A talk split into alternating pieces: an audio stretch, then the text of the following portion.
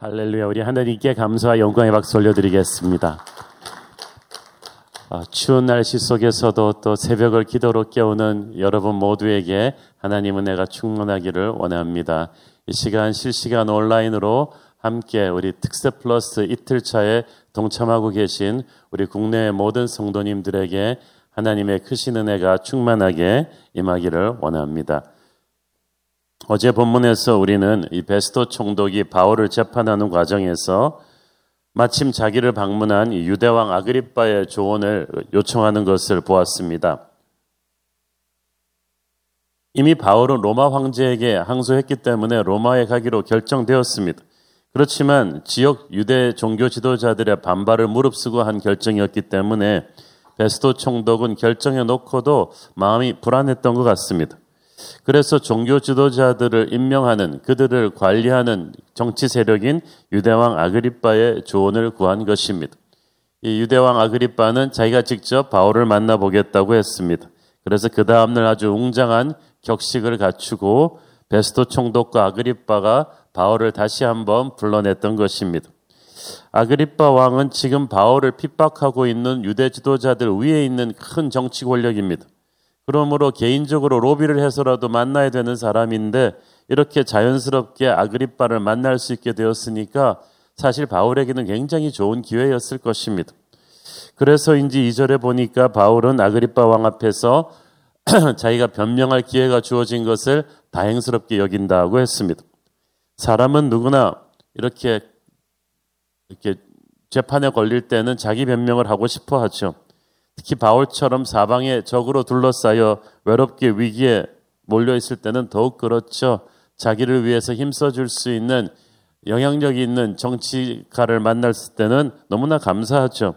보통 사람 같으면 이런 좋은 기회가 주어지면 자기 변호를 위해서 굉장히 애를 쓸 것입니다.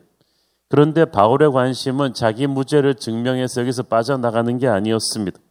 바울의 관심 어떻게 해서든지 또 이 기회를 이용해서 예수를 증거하는 것이었습니다. 아그리빠와 베스도가 어, 함께 배석한 수많은 이 고위 관료들 앞에서 어, 바울은 이렇게 예수님을 이야기할 수 있다는 것이 너무나 기뻤습니다. 먼저 바울은 유대인들이 자신을 고발하는 핵심 포인트가 무엇인가를 이야기하면서 바로 예수님 이야기로 연결시킵니다. 6절, 8절 읽습니다. 어제도 여 기 서서 신문 받는 것은 하나님이 우리 조상에게 약속하신 것을 바라는 까닭이니 이 약속은 우리 열두 지파가 밤낮으로 간절히 하나님을 받들어 섬김으로 얻기를 바라는 바인데 아그리파 왕이여 이 소망으로 말미암아 내가 유대인들에게 고소를 당하는 것이니이다. 당신들은 하나님이 죽은 사람을 살리심을 어찌하여 못 믿을 것으로 여기니까. 여기서 약속이라는 단어가 두 번 나오고 소망이라는 단어가 한 번 나오는데 다 똑같은 것을 가리키는 말입니다. 하나님께서는 오래전 아브라함을 통해서 유대인들에게 약속하신 것이 있었습니다. 이스라엘 열두 지파 모두가 간절히 기다리던 것이 있었으니 그것은 바로 그들을 구원할 메시아였습니다. 이 메시아를 기다리는 소망이 있었기 때문에 유대인들은 수많은 역경 가운데서도 견뎌낼 수가 있었습니다. 그런데 정작 그 메시아가 예수 그리스도이신데 유대인들은 그것을 믿지 못했습니다. 어떻게 한낱 나사렛 출신의 목수가 우리가 기다려온 메시아일 수 있단 말인가? 메시아는 저 다이돈과 같은 영웅으로서 우리를 로마의 압제에서 해방시키고 옛날 이스라엘 왕국의 영광을 회복할 사람이어야 한다고 믿었습니다. 저 십자가에서 무기력하게 죽은 예수가 어떻게 메시아일 수가 있느냐고 그들은 생각했습니다. 그들의 혼란은 예수의 부활 사건으로 인해서 극에 다다랐습니다. 예수의 부활을 목격한 제자들이 예수님이 부활하셨다. 그분이 바로 우리가 기다려온 메시아이다. 라고 담대히 선포하고 다니기 시작했습니다. 그들이 성령을 받고 담대히 증거하기 시작하면서 수천 수만의 사람들이 예수를 믿기 시작했습니다. 이것은 유대인들에게 너무나 충격적인 사건이었습니다. 게다가 그들이 멸시해온 이방인들까지도 예수를 믿기만 하면 하나님의 자녀가 된다고 했습니다. 이것은 자신들만이 하나님이 택하신 선민이라고 생각하고 살아온 유대인들에게는 너무나 힘든 메시지였습니다. 당연히 이것을 전하는 바울을 죽이려고 달려들었습니다. 바울은 말합니다. 8절. 당신들은 하나님이 죽은 사람 살리심을 어찌하여 못 믿을 것으로 여기니까? 어째서 예수의 부활을 못 믿느냐는 것입니다. 하긴 사도 바울 자신도 주님을 만나기 전까지는 이 사실을 믿지 못했죠. 이어서 4절, 5절에서 바울은 자기가 어떤 사람이었는가를 짧게 말합니다. 첫째는 자기가 그 누구보다도 엄격한 바리세파 사람으로 율법주의자로 자랐음을 말해 줍니다. 이 바리세라는 말은 이 분리주의란 뜻입니다. 철저하게 율법대로 살기로 작정한 사람들이기 때문에 그렇지 못한 세상과 자기를 분리시키는 사람들입니다. 그들은 세상은 타락했고 자기들만이 제대로 하나님을 믿는 거룩한 사람들이라고 믿었습니다. 다른 사람들은 모두 어, 거룩하지 못한 사람들이라고 해서 무시했죠. 자기의 의가 하늘을 찔렀습니다. 둘째로 보면 바울은 한때 유대인들의 선봉에 서서 주님의 교회를 핍박한 사람이었습니다. 9절 11절을 쭉 보면 바울이 얼마나 다양한 방법으로 지독하게 교회를 핍박했는지 알 수가 있습니다. 성도들을 감옥에 가두기도 하고 죽이기도 하고 위협해서 억지로 예수를 부인하게도 하고 예수를 모독하는 말도 하게 하고 외국 성에 있는 다마스커스까지 쫓아가서 예수 믿는 사람들을 체포해 오는 일을 했습니다. 그렇게 하는 것이 하나님의 일이라고 착각하고 있었어요. 그런데 오늘날 바울 자신이 바울을 죽이기 전에는 먹지도 마시지도 않겠다고 결심하는 그런 암살단들에게 생명이 위협당할 정도가 되었습니다.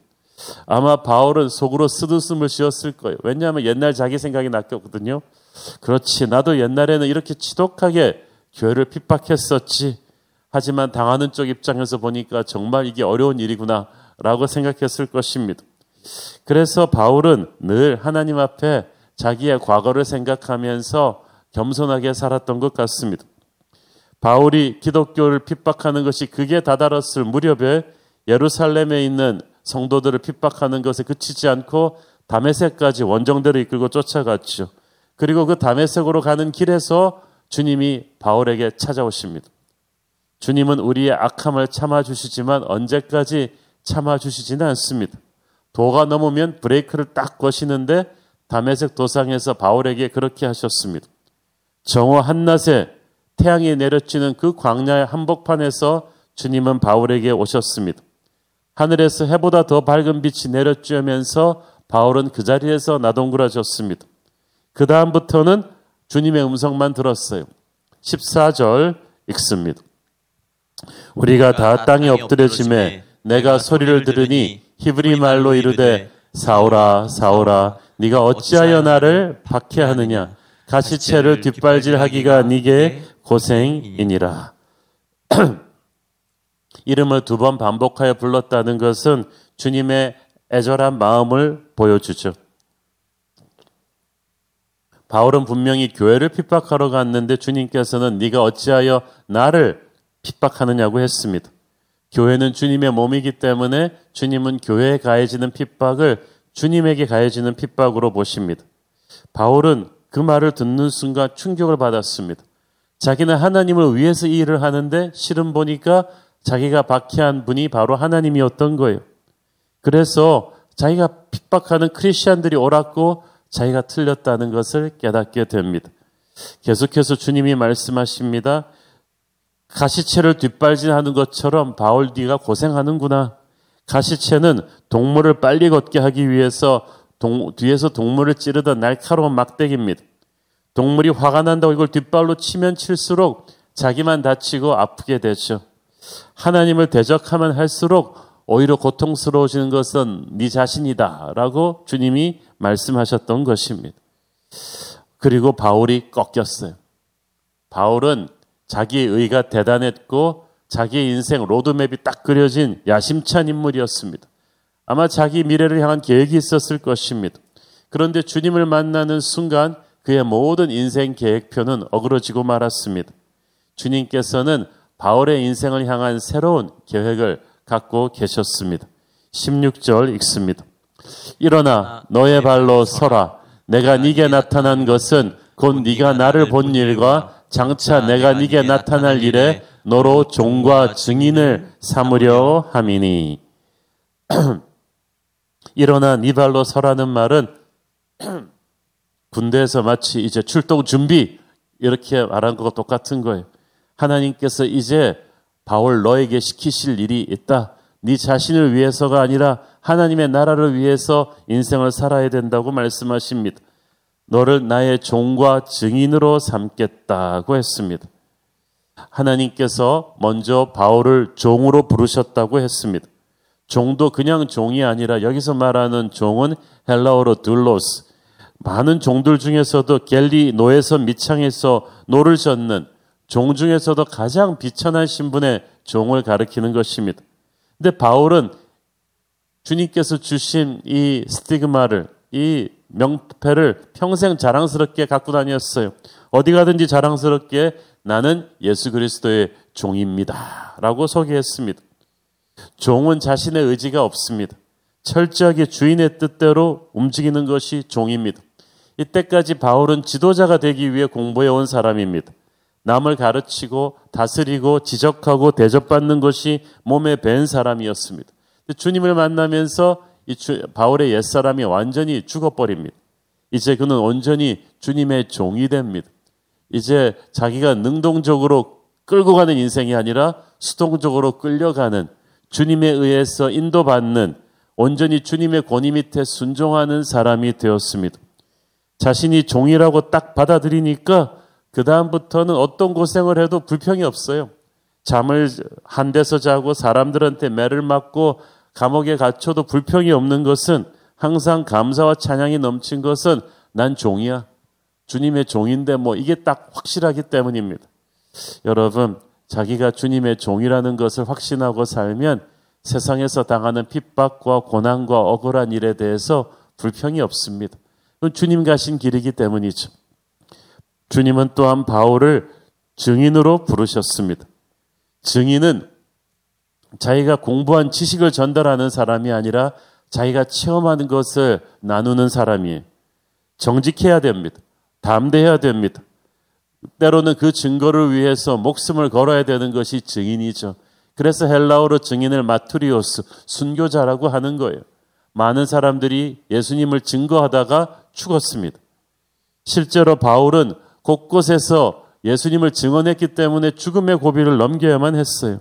그렇지만 바울은 이 증인의 삶을 포기하지 않았습니다. 특히 16절을 보면 주님께서는 네가 나를 본 일과 장차 내가 네게 나타날 일에 너로 종과 증인을 삼으려 한다고 하셨습니다. 네가 나를 본 일과 이거 여기에는 과거와 현재가 담겨 있죠. 장차 내가 네게 나타날 일에 미래가 또 여기 있어요. 과거, 현재, 미래가 여기 다 있어요. 담에색 도상에서 주님을 만나 거듭난 일이 주님을 본 일이에요. 이후에도 주님께서는 계속해서 나타나서 바울을 격려해 주시고 방향을 제시해 주시고 능력을 부어 주십니다. 평생 그렇게 하실 것입니다. 하나님께서 우리를 만나 주실 때 그렇게 하십니다. 하나님의 사람의 인생이 힘이 있는 것은 주님을 한 번 만나는 것으로 끝나지 않는 거예요. 계속해서 주님을 체험합니다. 주님은 우리에게 끊임없이 나타나시고 말씀해 주십니다. 오늘도 그러실 것입니다. 우리의 예배를 받으시고 우리의 교제를 나누십니다. 그러니까 우리가 너무 먼 미래의 일에 대해서 두려워할 것이 없습니다. 오늘 하루의 은혜면 족합니다. 한 걸음씩 한 걸음씩 주님과 걸어갑니다. 내일 일은 내일로 족하다고 하셨어요. 사명자의 삶은 현재 진행형입니다. 주님께서 오늘 한 걸음 한 걸음을 저와 여러분과 동행해 주신다는 사실이 중요합니다. 주님이 우리에게 나타나실 때마다 우리에게 새로운 힘과 지혜를 채워주실 줄 믿습니다. 주님이 나타나실 때마다 내게 새로운 일을 시키십니다. 그때마다 나는 종이니까 주님 시키신 일을 하면 됩니다. 주님 만나게 해주시는 사람에게 내가 증인이 되면 되는 것입니다. 이 부르심의 소망이 확실한 사람은 항상 미래지향적입니다. 과거에 연연하지 않습니다. 아침에 눈 뜰 때마다 하나님이 열어주실 새로운 미래를 향해서 우리는 흥분하기 시작합니다. 하나님께서는 내 직업을 통해서, 내 가정을 통해서, 내 교회를 통해서 나를 부르십니다. 나만이 할 수 있는 특별한 사명이 있습니다. 이 사명에 순응하고 최선을 다할 때 우리 주님이 기뻐하실 것입니다. 그 기쁨이 내게 느껴질 때 나는 힘 있는 인생을 살 수 있을 줄 믿습니다. 어디에 가서 무슨 일을 하든지 주님이 보내신 곳이라고 생각하십시오. 여러분이 미셔너리입니다. 그러므로 어, 기쁨을 가지시고 감사하게 그 일을 해내시기를 바랍니다. 17절 읽습니다. 이스라엘과 이방인들에게서 내가 너를 구원하여 그들에게 보내요. 자, 여기서 하나님께서 바울을 보내셨다는 사실이 중요하죠. 사도라는 말은 보내심을 받은 자란 뜻이에요. 바울은 어디 가서 무엇을 하든지 하나님이 자신을 그 시간, 그 장소로 그 사람에게 보내셨다는 확신이 있었습니다. 여러분, 보내심을 받은 사람은 어떤 시련과 역경이 와도 흔들리지 않아요. 사람들이 뭐라고 해도 흔들리지 않아요. 하나님이 보내셨기 때문에 하나님이 지켜주실 것이기 때문입니다. 보내심을 받은 사람은 중간에서 포기하지 않습니다. 바울은 어디에 가든지 이 귀한 복음을 전하는 사람으로 자기가 보내심을 받았다는 확신이 있었습니다. 복음을 전할 때 우리는 한 사람의 운명을 송두리째 바꾸어 놓는 것입니다. 얼마나 엄청난 일인지 모릅니다. 18절 읽습니다. 그 눈을 뜨게 하여 어둠에서 빛으로 사탄의 권세에서 하나님께로 돌아오게 하고 죄사함과 나를 믿어 거룩하게 된 무리 가운데서 기업을 얻게 하리라 하더이다. 첫째, 구원을 받을 때, 복음을 듣고 구원을 받을 때 하나님께서는 우리의 눈을 뜨게 하셔서 어둠에서 빛으로 나오게 하십니다. 여기서 눈은 영의 눈을 말하죠. 구원받기 전에는 우리가 이 어두운 세상의 자녀들이었습니다. 영의 눈이 닫혀 있었어요. 그러니까 죄가 얼마나 더러웠는지 몰라요. 불을 끄고 집에 들어가면 이 집이 얼마나 더러운지 몰라요. 사람들이 다 하니까 나도 따라하면 되는 줄 알았습니다. 세상이 괜찮은 줄 알았습니다. 나도 괜찮은 사람이라고 생각했습니다. 세상 사람들의 눈치를 살피고 살았어요. 하나님을 모르는 세상 사람들은 사탄에 의해 죄에 의해서 영적인 눈이 어두워져 있습니다. 그래서 성경을 읽어도 설교를 들어도 이해를 못하는 거예요. 다른 일에는 그렇게 똑똑한데 영적인 일에는 무지한 사람들이에요. 마약 맞은 사람이 제정신이 아니듯이 악한 어둠의 권세가 사람의 영적인 분별력을 마비시킵니다. 영적 분별력이 마비가 되면 죄의식이 없습니다. 영적 판단력이 없습니다. 더러운 생각과 말과 행동을 하는데도 찔리는 게 없어요. 그런데 주님을 만나는 순간, 복음이 들어오는 순간, 우리는 빛의 자녀가 되었습니다. 빛은 생명입니다. 하나님의 빛이 들어오면서 내 육체의 비늘이 눈에서 떨어져요. 그다음부터 성령의 눈으로 나를 보게 됩니다. 성령의 눈으로 세상을 보게 됩니다. 그러니까 이전에 몰랐던 죄의 실체가 막 보이기 시작해요. 이전에 보지 못했던 미움과 음란과 질투와 폭력과 거짓의 영이 막 보이기 시작합니다. 집안에 불 꺼져 있을 때는 별 문제 없는 줄 알았다가 불을 켜고 나니까 집안 곳곳이 난장판인 것을 발견하게 되듯이 그래서 그때부터 회개하지 않고는 견딜 수가 없게 되죠. 기도하지 않고는 견딜 수가 없게 됩니다. 둘째로 구원받을 때 하나님께서는 우리를 사탄의 권세에서 하나님께로 돌아오게 한다고 했어요. 사람들이 자기 마음대로 사는 것 같지만 그렇지 않아요. 어떤 권세 밑에 눌려 있는 거예요. 죄는 단순한 나쁜 행동이 아니라 어떤 무서운 힘이에요. 중력의 힘 같아요. 가만히 있으면 우리를 끌어당겨요. 알면서도 해요. 도박이 나쁘다는 걸 하면 알면서도 해요. 음란 사이트 나쁘다는 걸 알면서도 그냥 접속하고 있어요. 왜 그럴까요? 죄의 힘이 무서운 거예요. 지옥에 가려면은 그냥 아무것도 안 하고 있으면 된다고 했어. 죄의 힘이 우리를 몰고 가는 거예요. 그래서 우리는 우리도 모르는 사이에 죄의 노예, 사탄의 노예가 되어서 살고 있었어. 에베소서 2장 2절을 보십시오. 그때 너희는 그 가운데서 행하여 이 세상 풍조를 따르고 공중의 권세 잡은 자를 따랐으니 곧 지금 불순종의 아들들 가운데서 역사하는 영이라. 하나님을 믿기 전에 우리 모두는 공중 권세 잡은 자, 마귀의 권세 밑에 있던 죄인들이었어. 어떤 분은 말하면 내가 언제 마귀의 권세 밑에 있었나? 나는 내 마음대로 사는데 내 인생의 보스는 나 자신인데 천만의 말씀. 원래 거대한 범죄 조직의 최 제일 밑에 있는 부하는요. 자기 톱에 있는 보스가 누군지 잘 몰라요. 자기가 조종당하고 있는 줄도 몰라요. 우리가 우리 마음대로 사는 것 같았죠? 그렇지만 하나님을 거역한 사람들은 모두 세상을 장악하는 어둠의 권세, 마귀의 하수인으로 살고 있었어요. 그러면서도 자기가 어둠의 권세 하수인이라는 거잘 몰랐어요. 그러나 나사렛 예수의 이름으로 구원받는 순간 우리는 그 어둠의 권세에서 해방되었습니다. 영적인 자유가 온 거예요. 이제 우리에게는 죄를 이길 수 있는 거룩한 능력이 주어져 있는 줄 믿습니다. 셋째로 복음을 듣고 구원받는다는 것은 죄사함을 받는다는 것이라고 했어요. 인간 문제의 핵심은 잘못된 정치의 문제도 돈 문제도 아닙니다. 인간 문제의 핵심은 죄입니다. 죄가 모든 것을 망가뜨립니다. 인간의 교육과 윤리와 노력으로 덮을 수 있는 데는 한계가 있어요. 죄는 어떻게 들어온 것입니까? 하나님의 말씀을 불순종했기 때문에 들어왔어요. 그래서 하나님과의 관계가 깨진 거예요. 하나님과의 관계가 깨지고 나니까 인간끼리의 관계도 깨졌어요. 그때부터 우리는 서로 미워하고 질시하고 분열하는 세상 속에서 살아왔습니다. 그래서 반드시 죄 문제는 해결되어야만 합니다. 죄는 시간이 간다고 해결되지 않고 그냥 봐준다고 해결되지 않습니다. 에베소서 1장 7절 말씀. 우리는 그리스도 안에서 그의 은혜의 풍성함을 따라 그의 피로 말미암아 속량 곧 죄사함을 받았느니라.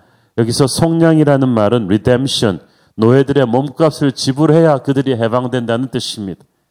우리는 죄의 노예가 되어서 살았습니다. 그 몸값을 예수님의 십자가 피로 지불해 주셨어요. 그래서 우리가 예수님을 우리의 구주로 영접할 때 영혼의 자유함을 얻었습니다. 이것이 구원입니다. 이 죄사함을 받는다는 것이 얼마나 엄청난 것인지 토니 캄팔로 목사님이라는 분은 한 설교회화에서 우리가 천국 가서 알게 될 것이라고 말했습니다. 천국 가서 모든 천군 천사들과 앞서간 성도들 앞에서 대형 몰티스크린으로 하나님께서 우리 한 사람 한 사람을 세우시고 영화를 틀어주세요. 보면은 한홍의 일생, 뭐 누구누구의 일생, 그러면서 영화를 틀어줘요. 그러면 어릴 때부터 쫙 나오는데 내 인생의 모든 부분을 내 속마음까지 다 공개되는 영화인데 눈앞이 캄캄합니다. 왜냐하면 내가 몇 살 어디서 어떻게 죄졌는지 나는 다 알고 있는데 내가 무슨 악한 생각을 했는지 나는 다 알고 있는데 이게 천군 천사 앞에서 모든 성도들 앞에서 공개될 때 얼마나 부끄럽겠습니까? 아, 어떡하지? 열리고 살때 저 장면 나오면 안 되는데. 아, 그런데 그 치명적인 죄의 순간에 갑자기 갑자기 찍찍찍 그러더니 그 장면이 확 넘어가고 좋은 기록만 다시 나오는 거예요. 깜짝 놀라죠. 어, 저게 어떻게 지워졌지? 근데 저쪽에 쭉 보니까 예수님이 빙그레 웃으시면서 못자국 난 어린 양의 그 피 흘린 손을 보여주십니다. 예수님의 그 어린 양의 피가 그 추한 죄의 기록을 다 삭제해버린 거예요. 그래서 내가 떳떳할 수 있도록 해주신 것입니다. 그러면 모든 천군 천사들이 같이 환호하며 같이 감사 찬양을 드리죠. 우리 중에 그런 은혜를 받지 않은 사람은 아무도 없습니다. 그래서 우리는 어린 양의 보혈을 사랑합니다. 그래서 우리는 예수님의 은혜를 찬양하는 것입니다. 사랑하는 여러분, 우리는 그렇게 존귀한 존재가 되었습니다. 늘 예수님의 그 은혜를 사람들에게 증거하며 살아가는 저와 여러분 되기를 축원합니다. 기도하겠습니다. 주님 은혜를 감사합니다. 바울이 아그리파 앞에서 다시 전한 놀라운 복음의 진리를 감사합니다. 우리가 주님의 은혜로 어둠에서 빛으로 사탄의 권세에서 하나님께로 돌아오게 되었고 우리의 죄값이 어린 양의 보혈로 인해 치루어졌음을 선포합니다. 어디에 가든지 그 은혜 속에 젖어 살게 하시고 누구를 만나든지 그 은혜를 전하게 하옵소서. 예수님 이름으로 기도했습니다. 아멘.